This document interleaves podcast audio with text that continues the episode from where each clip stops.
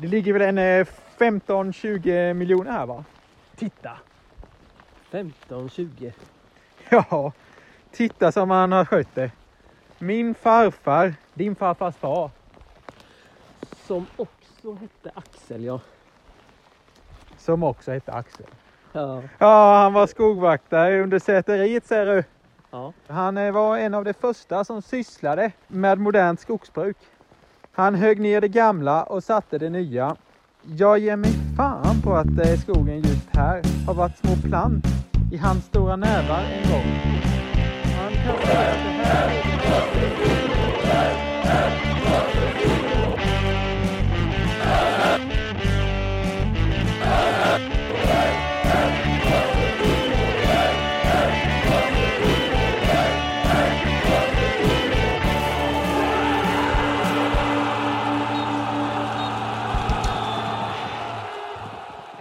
Då hälsar vi välkomna till avsnitt 28 av den alternativa Österpodden. Idag är vi i Stenslanda. Och vi är inte mindre än tre stycken idag eftersom det är ett litet av ett eh, nyårsspecial blir det. Just det. Eh, Vi är hemma hos dig Erik. Ja. Kan du berätta vad vi, Ja, vi är? Vi är inte i, i Gillestugan i alla fall. nej vi är ju inte det va. Eh, Det, det är ju mycket det här att man ska corona-anpassa saker och ting då va. Kan du berätta hur vi eh, står då? Eh, ja, vi, vi är ju i någon slags eh, triangelformation i liksom öppningen av min mor och fars garage då. Mm. Det står ju ingen bil i garaget nu. Det är ju så milt ute va. Brukar det stå en bil i garaget? Eh, när det är väldigt kallt så står väl den finare av Sabarna här inne då. Då vill jag fråga, vilken är den fina av Saabarna? Vi har båda Saabarna framför oss. Vi kan ta ett kort på det som Ja. vi lägger ut på Instagram. Ja, det är ju så här då att den här så kallade Saab 9-3 som står här till höger, det är ju då min gamla bil. Mm. Sen så har vi då den lite finare Saaben som är väl av 9-5 modell då. Den får ju då stå här inne tror jag. Ja. Eh, Det är liksom prio ett då. Vi har ju alltid kört Saab i generationer då. Ja, hur många Saab har ni haft egentligen? Eh, Det går nog inte att räkna det nästan faktiskt. Nej. Även min eh, mormor och morfar hade ju Saab till exempel. Jaha, inte din farmor och farfar då? Ja, det var väl som så att de hade också en Saab. Där är det lite speciellt för att det var ju alltså min farmor som hade körkort medan min farfar inte hade körkort. Jaha. Vad har du på dig idag Erik? Eh, idag har jag då Adidas-byxor, blå jacka och en eh, så kallad Taif-mössa. Mm. En av två som finns här hemma.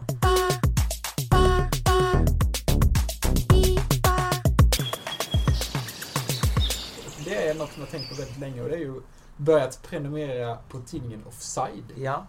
Och den är ju väldigt intressant. Jag har eh, suttit och läst lite. Men vad De Nej, ska sopbilen komma nu? Vi kan ju förklara lite för lyssnarna vad det är som händer här nu då. Ja. Eh, Det är ju så att eh, den här sopbilen som det pratades om. Ja. Det den har gjort det är att den har helt vänt om 180 grader och backar alltså på Ålarudsvägen.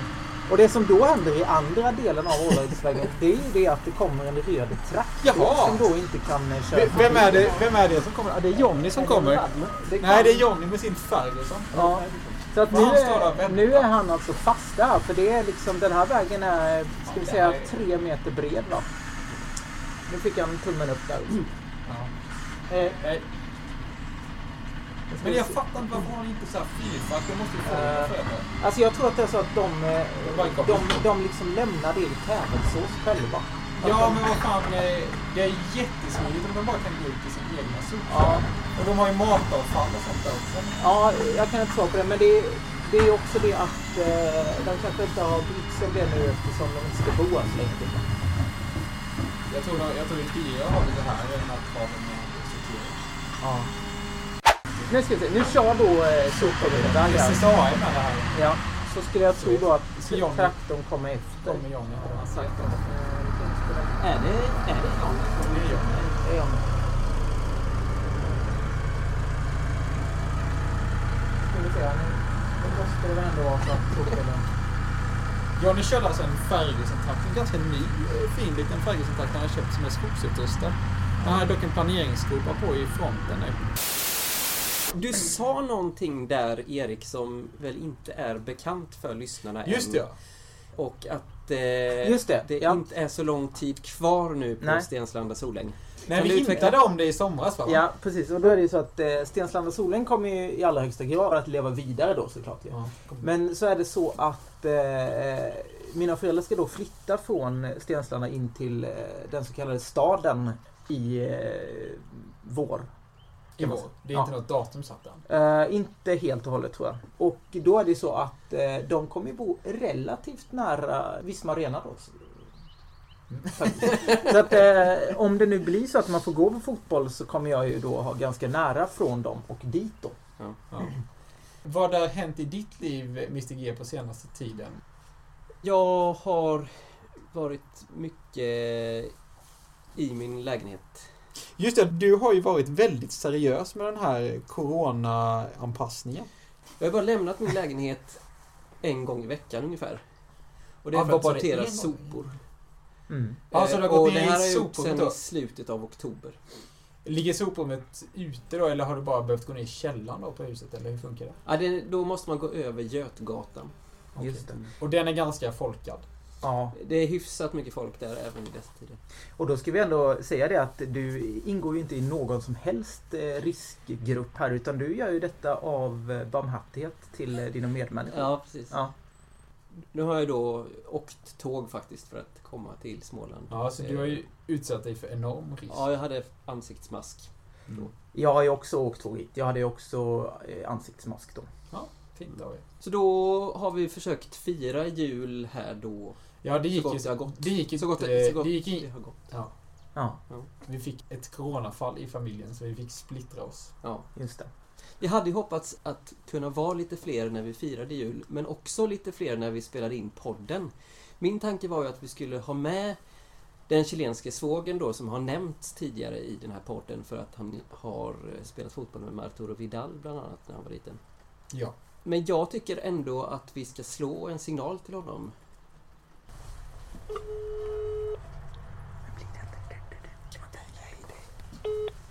Hej, Carlos. Ja hejsan eh, Carlos, det var Erik här från Alternativa Österpodden. Hej, Erik. Hej. Och här finns då även eh, jag och Petter. Ja, precis. Ja, hej. Och känner dig. Hej. Ja. Ja, Ja, hur har du det där i Malmö? jag har det jättebra. Även om eh, vädret är ganska tråkigt så har vi tid med familjen och myssa och typ eh, pyssla hemma. Så det är ganska bra, Ja. Hur ser du tillbaks på 2020? Vi närmar oss nyårsafton här. Just det. Eh, ja, det är en jävligt eh, skitår. Mm.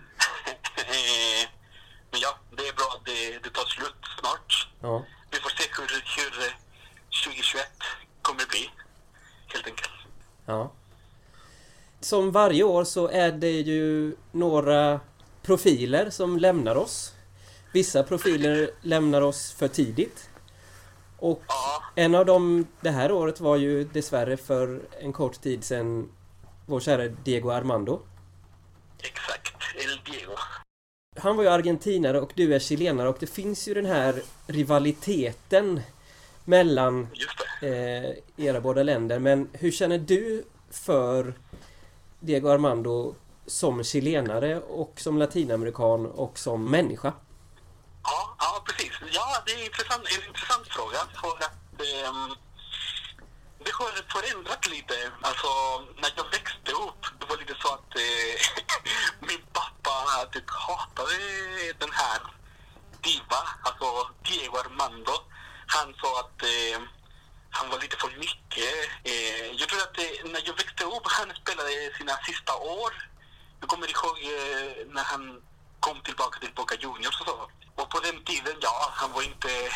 Jag tror att han var inte så populär i, Nej. inom eh, chilensk, chilenska fans, så att Ja. säga. Men eh, när man växte upp, alltså när jag själv typ eh, kunde ha mina egna åsikter så tyckte jag väldigt mycket om honom. Eh, och inte så mycket när det, när det kommer till fotboll, utan eh, vad betyder han liksom som en, inte som en politisk persona, men som en person som har varit ganska nära folket och en person som har liksom betytt så mycket för de fattiga i Latinamerika. Så på det sättet han har blivit, blivit som en idol till mig. Ja. Och ja, jag tycker att det var, det var lite väldigt synd när han dog så, så tidigt. Så det, jag blev väldigt ledsen i flera dagar. Mm. Jag pratade med ganska många kompisar i Chile och i Argentina och det var en stor grej. Mm. Också en, en eh, kompis, eh, en chilenare som eh, bor i Napoli. Eh, som eh, där var också en, eh, en ganska stor grej. Så ja, det kan man tänka sig. Typ, eh, det, alltså det är som sagt, han, eh, han betyder så mycket för folk. Eh, och eh, typ en hur en kille från en fattig område kunde bli typ, ja, en av de bästa spelare. Den här är väldigt intressant för att det, det är typ den verkligheten av nästan alla eh, sydamerikanska fotbollsspelare. Jag tror att det är en av dem som eh, Kaká till exempel, den brasilianska fotbollsspelaren, han kommer från en väldigt rik familj. Men när det kommer till andra spelare, de kommer från fattiga områden. Typ fotbollen är den enda som är, som är liksom det är hopp. Hoppet att eh, kunna gå ett bra liv. Ja. Och det händer också i Chile med många spelare, typ Mm. eh, ja, Alexis och Arturo Vidal, Gary Medel. Alla kommer från fattiga områden. Eh, och det är samma med Diego. Diego kommer från en, en, ett område som heter Villa Fiorito och han berättar liksom att ja, i ett rum av eh, 20 kvadratmeter sov typ 11 personer. Ja. Eh, och såklart, det låter väldigt tufft, men det är alltså verkligheten att många, många fotbollsspelare typ, eh, har nått den här eh, fame, alltså att de har eh, blivit superstars och så. De kommer från eh, ganska tuffa eh, hem och Diego var, och så att eh, han blev eh, hans mamma berättade liksom att han, när han fyllde 15 och började typ spela i Argentinos Junior och fått typ första lönen, typ att han blev typ den som betalade allt, som köpte kläder till sina syskon och som betalade typ mat och, och det är liksom det var så tills han dog. Många pratar om han på, var också typ den bästa vännen man kunde ha.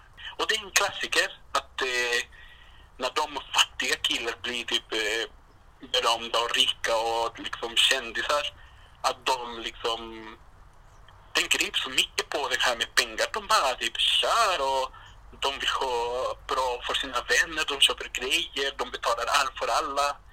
Och det var som eh, från Maradona.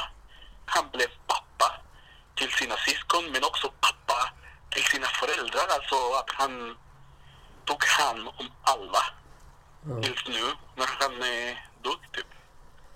Det är ganska fint. Säger mycket om eh, den sydamerikanska fotbollsspelare. Ja.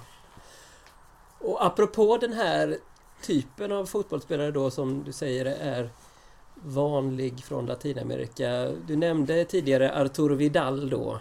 Som ju också Ja, kommer precis. från enkla förhållanden och som ju du också har spelat fotboll med i, i samma lag.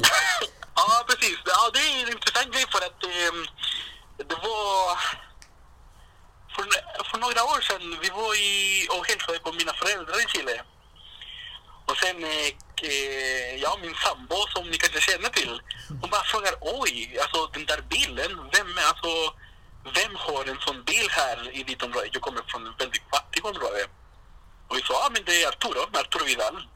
Och hon sa nej, det kan, ja det är han. Så han kom, tuttade, hälsade. Alltså, det är så att jag kommer från eh, en kvarter där såklart alla pojkar, nu också eh, flickor och så, de spelar fotboll. Och kvarteret som ligger typ eh, bredvid min kvarter, det heter eh, Rodelindo Roman. Där fanns en fotbollsklubb som eh, också de killarna från mitt eh, kvarter, de, vi spelade. Så jag, när jag var typ nio år spelade jag där. Och ja, det är där eh, precis vid eh, den här fotbollsplanen bodde Arturo. Så jag spelade med honom så att säga från när jag var nio till kanske 12, 13. Och såklart, alla märkte att han var lite bättre så. Han var väldigt duktig redan då. Eh, och jag måste säga att han var en väldigt trevlig kille. Väldigt rolig och så. Så att eh, jag minns honom väldigt bra. Och sen såklart, vi har inte haft kontakt, vi är inte vänner, men ja, några gånger har vi pratat och så. När han spelade i Colo Colo för kanske tio år sedan. Som Diego kanske, det är samma historia. Alltså, han kommer från en fattig område. Han eh, kämpar på riktigt för att vara med och liksom bli någon i livet genom fotboll. Mycket intressant. Men sen blev det ju ingen fotbollskarriär för dig riktigt. Nej, faktiskt inte. För att, eh, jag provade allting. Jag var målvakt och sen du spelade som eh, sexan i mitten och sen... Ja, jag provade allt. Jag var inte jättebra. Mm. Men det, det är nästan så alla spelar fotboll. Eh, Ja. mm. Men sen så halkade du in på musikspåret kan man säga istället och eh, blev sedermera techno-DJ. ja, precis. Det stämmer.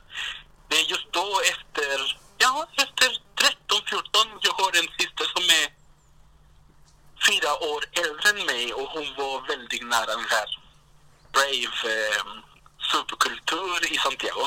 Ja. Där på början av eh, 20-talet blev väldigt inte stor men ganska liksom en grej, en typ, ganska coolt grej. Ja. Så min, min syster var ganska eh, involverad liksom i den här drum and bass, en eh, Django-scenen. Ja. Eh, så det var därifrån jag eh, tog lite musik från henne, började lyssna, började hänga med sina vänner och eventuellt då började jag typ gå till race och så. Och då, några år efter jag började gå till fester och lyssna på musik där, började jag att göra några låtar med kompisar och så. Men framförallt också den som jag tyckte att det var roligare att mixa musik, alltså, alltså att DJa. Mm, jag eh, spelar lite musik med en kollektiv här i Malmö Ja. som heter Öka. Öga. Öka Malmö. Ja, ja. Mm. Ja. Så att, eh, nej, det är väldigt trevligt. Jag har spelat nu kanske i två år med dem. Mm. Har du något artistnamn? Ehm, ja, jag har haft haft hundra olika namn. Ja. Men nu, alltså när jag DJar nu, jag DJar under namnet Prins Onsdag. Prins Onsdag. Ja. Så då till tonen av Prins Onsdag så eh, säger vi eh, hej då för den här gången till dig Carlos. Mycket trevligt Tackar, att tackar. höras. Och eh, jag hoppas att vi kan ses eh, under den kommande veckan i alla fall. ja, det tycker jag också. Tack så mycket för inbjudan och jag hoppas att ni har det jättetrevligt där och heja. Tack så mycket. Jo, tack bra. Tack, tack. Ha det bra. Hej då.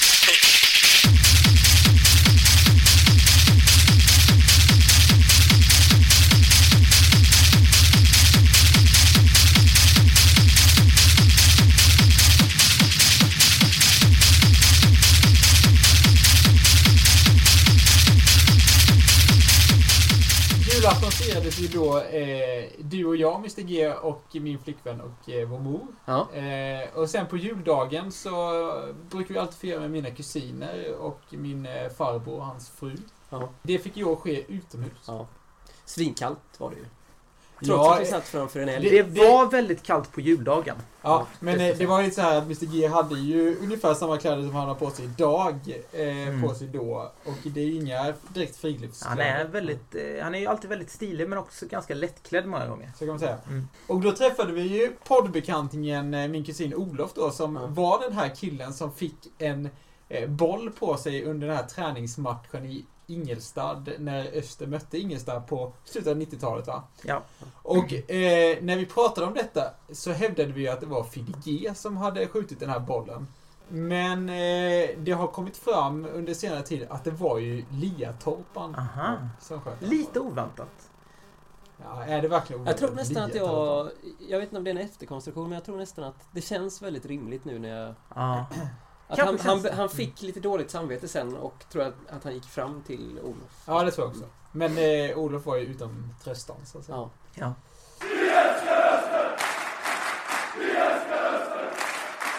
Vi går vidare till kanske den största saken som har hänt i eh, poddens historia. Just det. Och det är ju det att eh, när jag satt och Ja, jag satt väl och drack lite kaffe och då så höll jag på att sätta kaffet i vrångstrupen.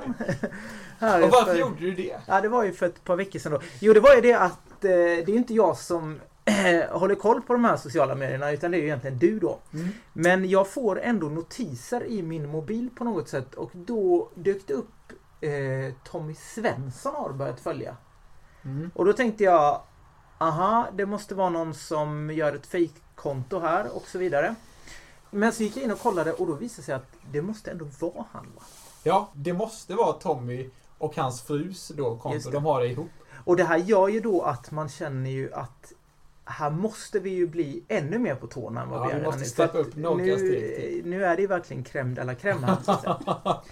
Ehm, om du, om du lyssnar Tommy får du gärna höra av dig.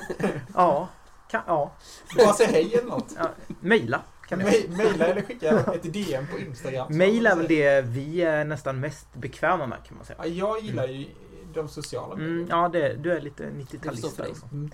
Eh, vi går raskt vidare. Det var väl ungefär tre veckor sedan den sista matchen uppe i Västerås var. Ja, Då vi bland annat tackade både sheriffen och Stefan Karlsson för eh, deras tid. mm. Eh, Inte bara i öst utan för alltid i deras fotbollsspelande Lite tråkigt. Extra tråkigt för dem det här coronaåret. För de hade ju såklart då fått ett eh, ordentligt avtack av Eastfront och så vidare om det Ja. hade varit publik va? Hade de fått ett mäktigt tifo? Jag skulle tro det va? Ja, det tror jag också. Mm.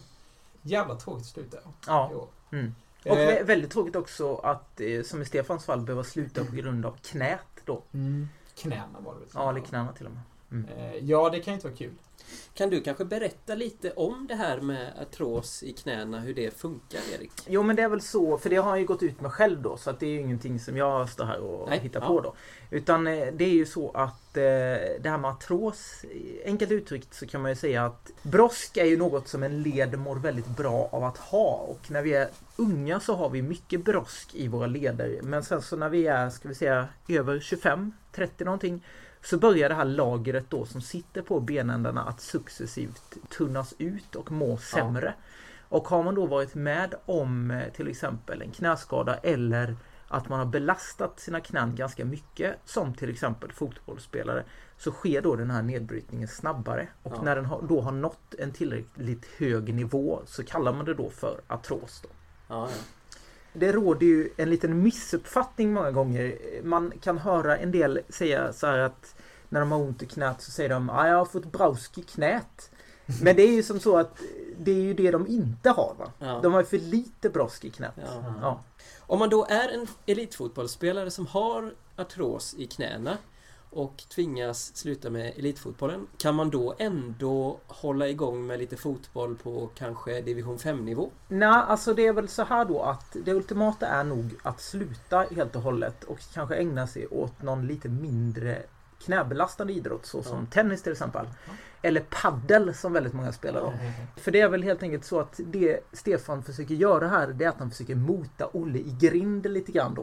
Eh, Och det är väldigt, väldigt klokt gjort av honom. Vad eh, tycker ni om säsongen eh, i stort då?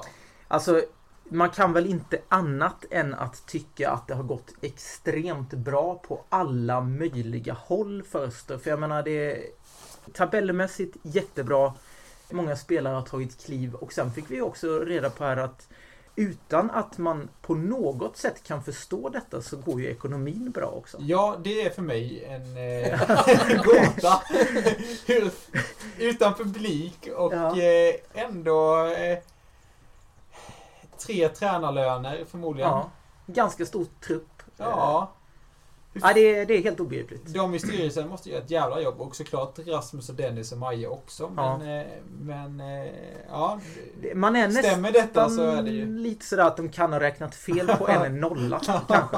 Att det, Men det är ju något nytt på G nu. Eh, något nytt ÖSAB-upplägg fast det är inte ÖSAB-upplägget utan eh, det ska ju pytsas in två miljoner var år under en femårsperiod här nu. ja, Eh, precis.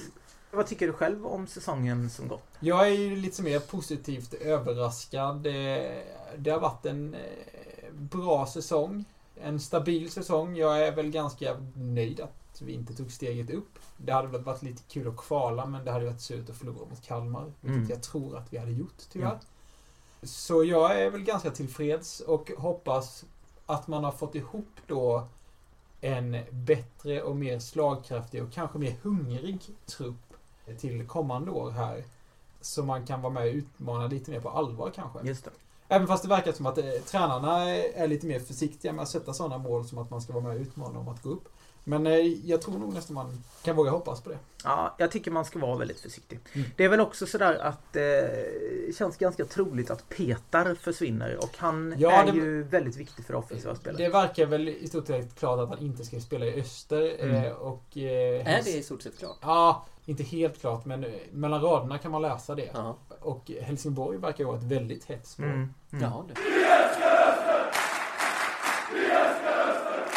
Och vi blickar numera framåt mot eh, kommande säsong då. Som ska börja någon gång i april verkar det som. Det är väl inte satt något eh, speldatum för första matchen än. Vad jag känner till i alla fall. Eh, senast jag hörde något var att de funderar på att flytta fram premiären något mot vad den brukar vara för att förhoppningsvis kunna lindra corona-effekterna lite.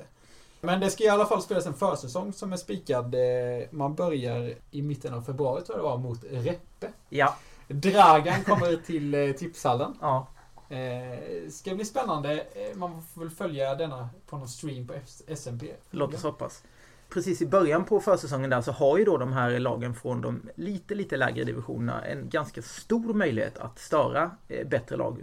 För att de testar ju mycket spelare och för att de kanske inte är supertränare då. Nej, och man är väldigt inspirerad som lite mindre lag Ja. när man ska möta ett storlag då som... Precis, Öster. så var det ju alltid förr när Vederslöv eh, på gruset spelade mot exempelvis Elmeboda Linneryd. Eh, Mm. och då kunde vi ju spela rätt så jämnt med dem ibland. Mm.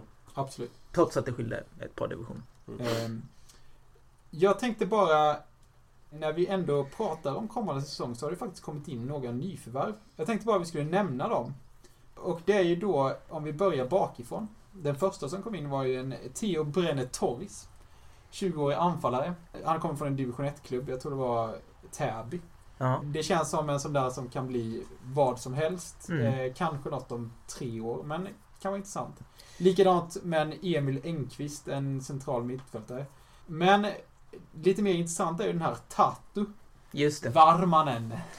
Ja, det är ju lite kul det här att vi har det här finska spåret igen då. Mm. Och då tänker jag ju främst på Kristiansund och Erkapetia. Kristiansund, ja. Och Kristoffer Kroos ska vi inte glömma det. heller. Ja, ja. Tatu är i alla fall en 22-årig högerback. Och det är frågan om man klarar att ta Stefans mantel. Om man ska tyda hans kroppsspråk på de bilder jag har sett så kommer han definitivt göra det. Ja. Han känns som en eh, kaxig kille. Ja, eh, som jag minns det så hade han en ganska kaxig frisyr om inte annat. Ja, lite Ja, bakåtslickad. just det. Mm. Eh, Känns hård. Mm. Jag hoppas på honom. Det kan ju vara så kanske att han tar över Stefans plats även på Grace. Ja, kanske. Det kan vara så. Han kanske kommer vara där och hugga så att säga. Ja. Jag kollade lite på hans karriär. Eh, Det verkar ju som att han är uppvuxen i Stockholm Ja, just det. och då spelade ett tag i Brommapojkarna. Men sen valde han att gå över till Finland då. Han har ju spelat flera säsonger i högsta ligan i Finland. Ja, precis. I eh, de här FC Inter Just det. från De- Turku. De har ju då varit med i Euro Accident eh, Cup då ska Jaha. vi säga. Ja. eh, När det begav sig. Det är roligt där att det fanns en tid när nystartade klubbar tog bara ett namn från, från den coolaste föreningen som fanns då. Och på den tiden var ju italiensk fotboll väldigt stor. Ja. Och Inter var väl hyfsat stora på, ni- i Mm. början på 90-talet. Jag vill också minnas att de faktiskt hade de här svartblårandiga tröjorna. Visst hade de det? Mm. Och det fanns ju också ett svenskt Inter, minns ni vilket det var? Nej, Det var ju FC Inter Århoj just det. som fanns i Stockholm och som väl också bildades på den tiden som nu inte finns längre. Men de har ju fostrat i alla fall en stor spelare som är Henok Goitom. Jaha. Aha. Mm. Men sen, sen så gick han ju till TPS Åbo. Det är en klassiker. Ja, eh, i hockey i alla fall. Ja. Det är det verkligen. Men det är nog det i fotboll också. Men det är ju det är lite kul där för att Åbo är ju det svenska namnet för Turku så att han höll sig i Åbo hela tiden. Mm. Mm. Apropå italiensk fotboll så är ju nästa nyförvärv har ju en viss Italien-koppling. Och det är ju han Jesper Westermark från Ljungskile. Just det. Jaha. Det var ju så här att han, inte i fjolårets säsong utan året innan, så vann han ju skytteligan i division 1 när Ljungskile tog steget upp då i Superettan. Nu har de ju åkt ur igen. Aha. Och eh, då gick hans kontrakt ut och han visste inte riktigt var han skulle ta vägen. Så han eh, hade faktiskt en italiensk klubb som var intresserad av honom och han var där nere och besökte den här italienska klubben. Mm. Oklart vilken klubb det var. Ja. Jag tror inte det var Inter i alla fall. Eh, men, men då, när han var där nere så fick han ett telefonsamtal från Jörgen Bollemark. Ja, som, ja. som då är tränare i Ljungskile. Mm. Och eh, Jörgen lyckades då övertala Jesper om att skriva på för Ljungskile. Mhm. Ja. Eh, detta året hade väl inte Jörgen lika mycket att säga till om Nej, eh, när Öster kom. just det. Men det är lite kul. Ja, det är eh, och vi får hoppas att han eh, kan stänka in några baljor även för Öster. Han Ja. gjorde väl en, Sju tror jag va? ja, något sånt där eh, mål för Ljungskile året som gick och de var ju ändå ett bottenlag. Så det kanske Mm. kan bli något även i Öster. Sen har vi ju kanske det mest intressanta nyförvärvet och det är ju den här islänningen som heter Alex Thor Hauksson. Och där 21 har- år. Ja, och där har vi ju verkligen stolta traditioner. Där Eh, har vi definitivt. Vi har ju Torvaldur Markan. Ja. Vi har ju Stefan Tordarsson. Ja. Vi har ju Teiter Tordarsson. Ja.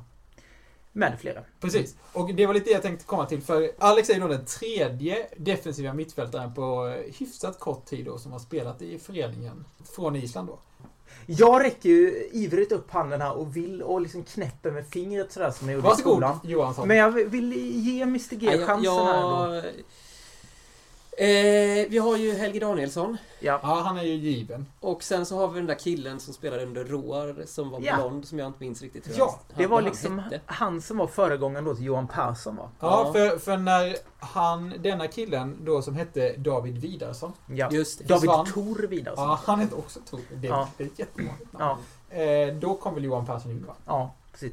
Vi har haft många Tor. Vi har ju även Christer Tor. Ja. Han var ju inte islänning. Nej. Lite av en favoritspelare. Ja, han var bra. Vi går vidare och vi spelar in den 29 december idag. Och eh, på första sidan på B-delen i eh, Smålandsposten idag så avslöjar min boll ännu ett nyförvärv. Åh, herregud. Och detta är inte bekräftat då från Öster. Dennis har förnekat. Men min boll har eh, säkra källor uppger de. Ja, och man måste man kan säga mycket om min boll och SMP. Men när de släpper en sån grej, då har de ju på De fötterna. är, de är ganska säkra Ja, på det det har de. Och det är ju då en Johan Stenberg. En eh, 28-årig mittback eh, som har eh, nyligen spelat i Dalkurd här. Förra året gjorde han 29 matcher för Dalkurd och fyra mål. Ja. Så det känns som att det kan vara en habil mittback att ha bredvid en Örnblom till exempel. Vi släpper nyförvärven och eh, eh, fortsätter. Och då är det ju så här att i förra avsnittet pratade vi även om eh, de här spelarna från Sierra Leone. Och det har kommit viss vidare information om de här spelarna, eller hur Erik? Ja, men det var från Peter Hansen som det har varit så många gånger förut när han hade en korrespondens då med den nämnde Paul Kepaka. Ja. Den kanske största av Sierra Leone-spelarna. Och vi visste inte riktigt vad som hade hänt med Paul efteråt. Eh, Men i alla fall, det som eh, Peter kom med här då, det är att eh, Paul berättar för Peter att han tog sig vidare då till Feyenoord. Ja, Just det, det tog du upp. Det tog vi upp. Och sedan därifrån vidare då till Belgien. Där han då spelade i den andra divisionen Jaha. eh, en tid. Va? Sen frågas det en del om de här andra tre killarna från Sierra Leone och då säger Paul det att han har inte så mycket koll på Eh, de andra tre, förutom då Ibrahim Kargbo som man fortfarande har kontakt med. Mm. Däremot så har han inte så bra kontakt med den så kallade Cheeseman och inte heller med Nabiu Kamara då. Lite extra bonusinfo som eh, kommer fram då också det är att eh, Hasse Eklund lär ha sagt om Paul Kepaka att han aldrig spelat med en så stor talang. Och det är ju någonting som eh, vi också tog upp att även Lilldammar då pratade om Mm, att det. det. här var fantastiska fotbollsspelare. Och vi ska också nämna det att Paul nämner Lill- Lilldammar vid namn i den här intervjun som Peter Hansen gör. Och säger att han var som en fadersfigur för honom. Ja, ja, ja. Så det var han då. Sen får vi väl nämna också att det finns det här eh, avsnittet där Niva pratar om Sierra Leone. Där man får ytterligare lite inramning på det här Sierra Leone-spåret. Just det, och det är ju då i podcasten When We Were Kings Ja, då. just ska vi säga. Ska vi försöka reda ut förra avsnittets Vem där kanske, nu när vi har dig med, Mr G?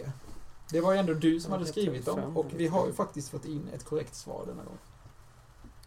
Jag kan ju säga det att vi har fått in två korrekta svar. Jaha, eh, det. Varav det ena då kom lite senare än det andra. Mm. Och det är ju då som vanligt tyvärr den eh, eviga tvåan Viktor som kom Ah, kom med svaret lite, lite för sent. Det var rätt men för sent tyvärr. Ja.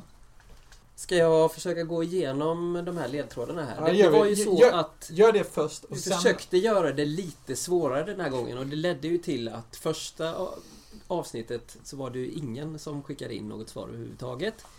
Och andra avsnittet när vi hade gett några tilläggsledtrådar så fick vi ett par rätta svar. Ja. Men första avsnittet så gick ju då ledtrådarna enligt följande. Vägen till idrotten gick bland annat via en grusig, torr slättmark i det motsatta väderstrecket. Liv Strömqvist eller Josefin Persdotter kommer efter. Han heter som den brittiske illusionisten fast med en i mitten. Femma 2018. Det finns ju lite högt och lågt här kan man säga. Både väldigt smala referenser och eh, något bredare referenser fast de kanske är lite krångliga ändå. Vägen till idrotten, det är ändå en anspelning på Idrottsvägen 7 där den här personen då bor. Eh, på Teleborg. Det är svårt. Ja, det Ja, är jävligt svårt. Och sen så då via en grusig torr slättmark i det motsatta väderstrecket. Då enligt vad jag lyckades googla mig fram till så fostrades den här killen i Hångers IF Jaha. som spelar på Västra Mo IP. Alltså vårt väderstreck är ju öster och det motsatta blir då väster. Ja. Och Mo är ju då en grusig torr slättmark kan man säga. Sen då kommer vi till Liv Strömqvist och Josefin Persdotter. Och det är ju två namn som vi då väldigt tydligt kan koppla till menskonst. Ja, ja. Och där tror jag att de allra, allra flesta vet vart vi egentligen är på väg. ja, Nu när du säger det, ja. Mm. ja. Och nästa då, han heter som den brittiske illusionisten fast med en i mitten. Och då så tänkte jag naturligtvis på författaren John Fowles och hans bok The Magus. Fast då lägger man ju till ett N där i mitten så att det blir Magnus. Just det. Jag, jag förstår att ingen som kunde det. Ja. Utkom 1979 då. Mm. Okej. Blir det genast lite, lite enklare. Samma år som Eh, det byggdes. ja. Ja. Och sen är det ju också lite det här med en i mitten.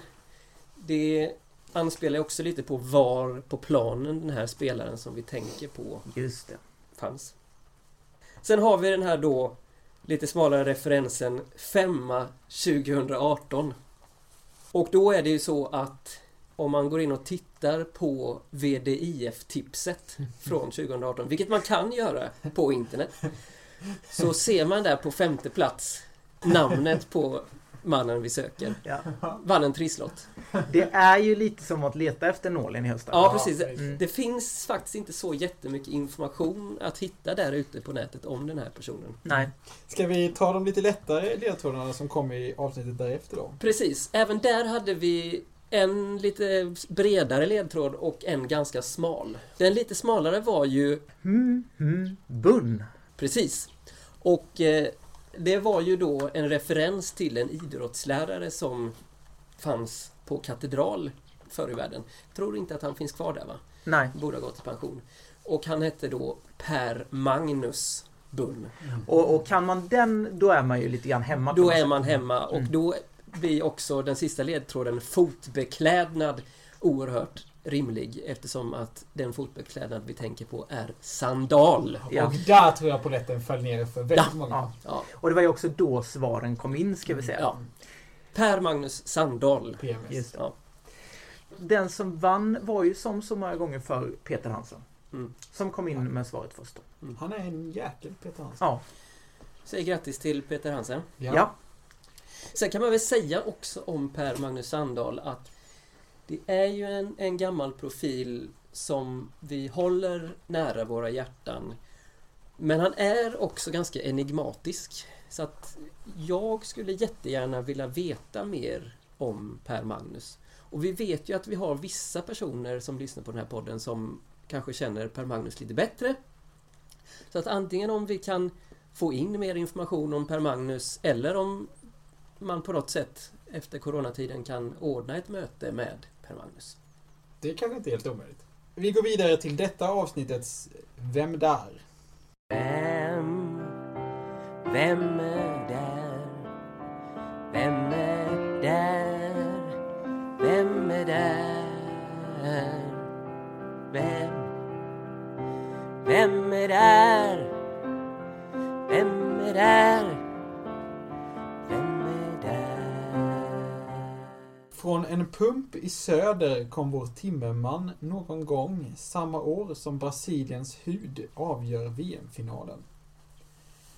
Denne Nalle skulle långt senare få stor betydelse för de unga vid Isars strand. Oj, oj, oj. Och som vanligt så skickar ni era svar till Alternativa osterpodden at gmail.com eller skriver ni till oss på Twitter eller Instagram. Eh, Mm. Det som är lite extra roligt att kunna konstatera det är att vi har blivit två Patreons rikare. fan vad kul! Ja. Mm. Verkligen. Och då är det så här att vi, vi måste ju presentera de här två då. Det var en som blev Patreon den 9 september. Mhm.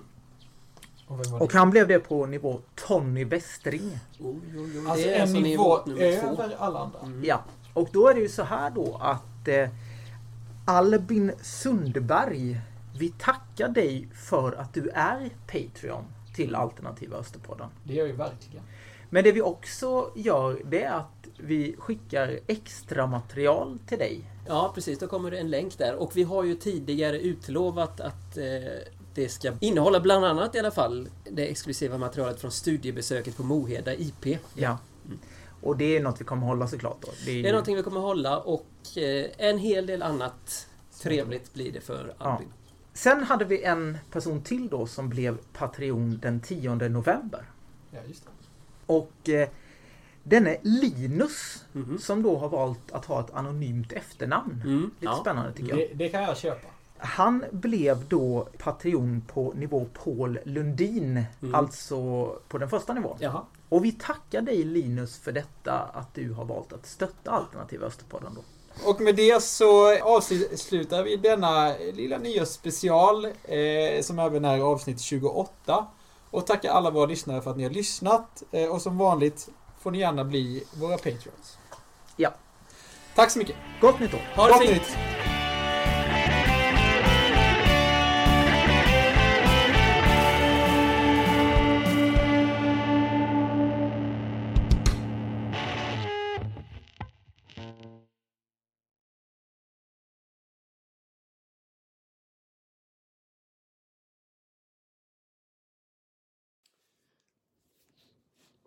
Tjena Petter, Erik och ni andra medverkande eller lyssnare i den alternativa Österpodden-familjen. Eh, jag har hört att ni driver den här på ideell basis. Och det går ganska bra tror jag. Eftersom, ja, ja det tror jag. Och sen tänkte jag eh, säga ett par andra grejer här. Jag har en ganska bra relation, eller bra och bra, men Mattias Adolfsson är en god gubbe. Eh, Vi har väl inte så mycket att ja, jag kan inte dra några historier direkt, det kan jag inte säga. Men jag kan eh, ge er en annan grej. Jag kan säga så här. Var i världen har man aldrig fel? Jo, på Eiffeltornet. Mm. Och den här är också ganska bra tycker jag. Doktorn, eller eh, killen kommer in till doktorn och säger du, eh, när min arm är läkt, kan jag spela fiol då? Jajamän, säger doktorn. Inga problem. Fan vad gött, säger han killen då. För det kunde jag inte innan. Här kommer en till. Så ser vi vilken vi ska ha. Vilket land eh, i världen är det minst sol? Persien. Ja, så kan det gå. ha det gött och eh, skyll inte på mig. Skyll från klipparen Mr G. Ha det jättegött. Hej.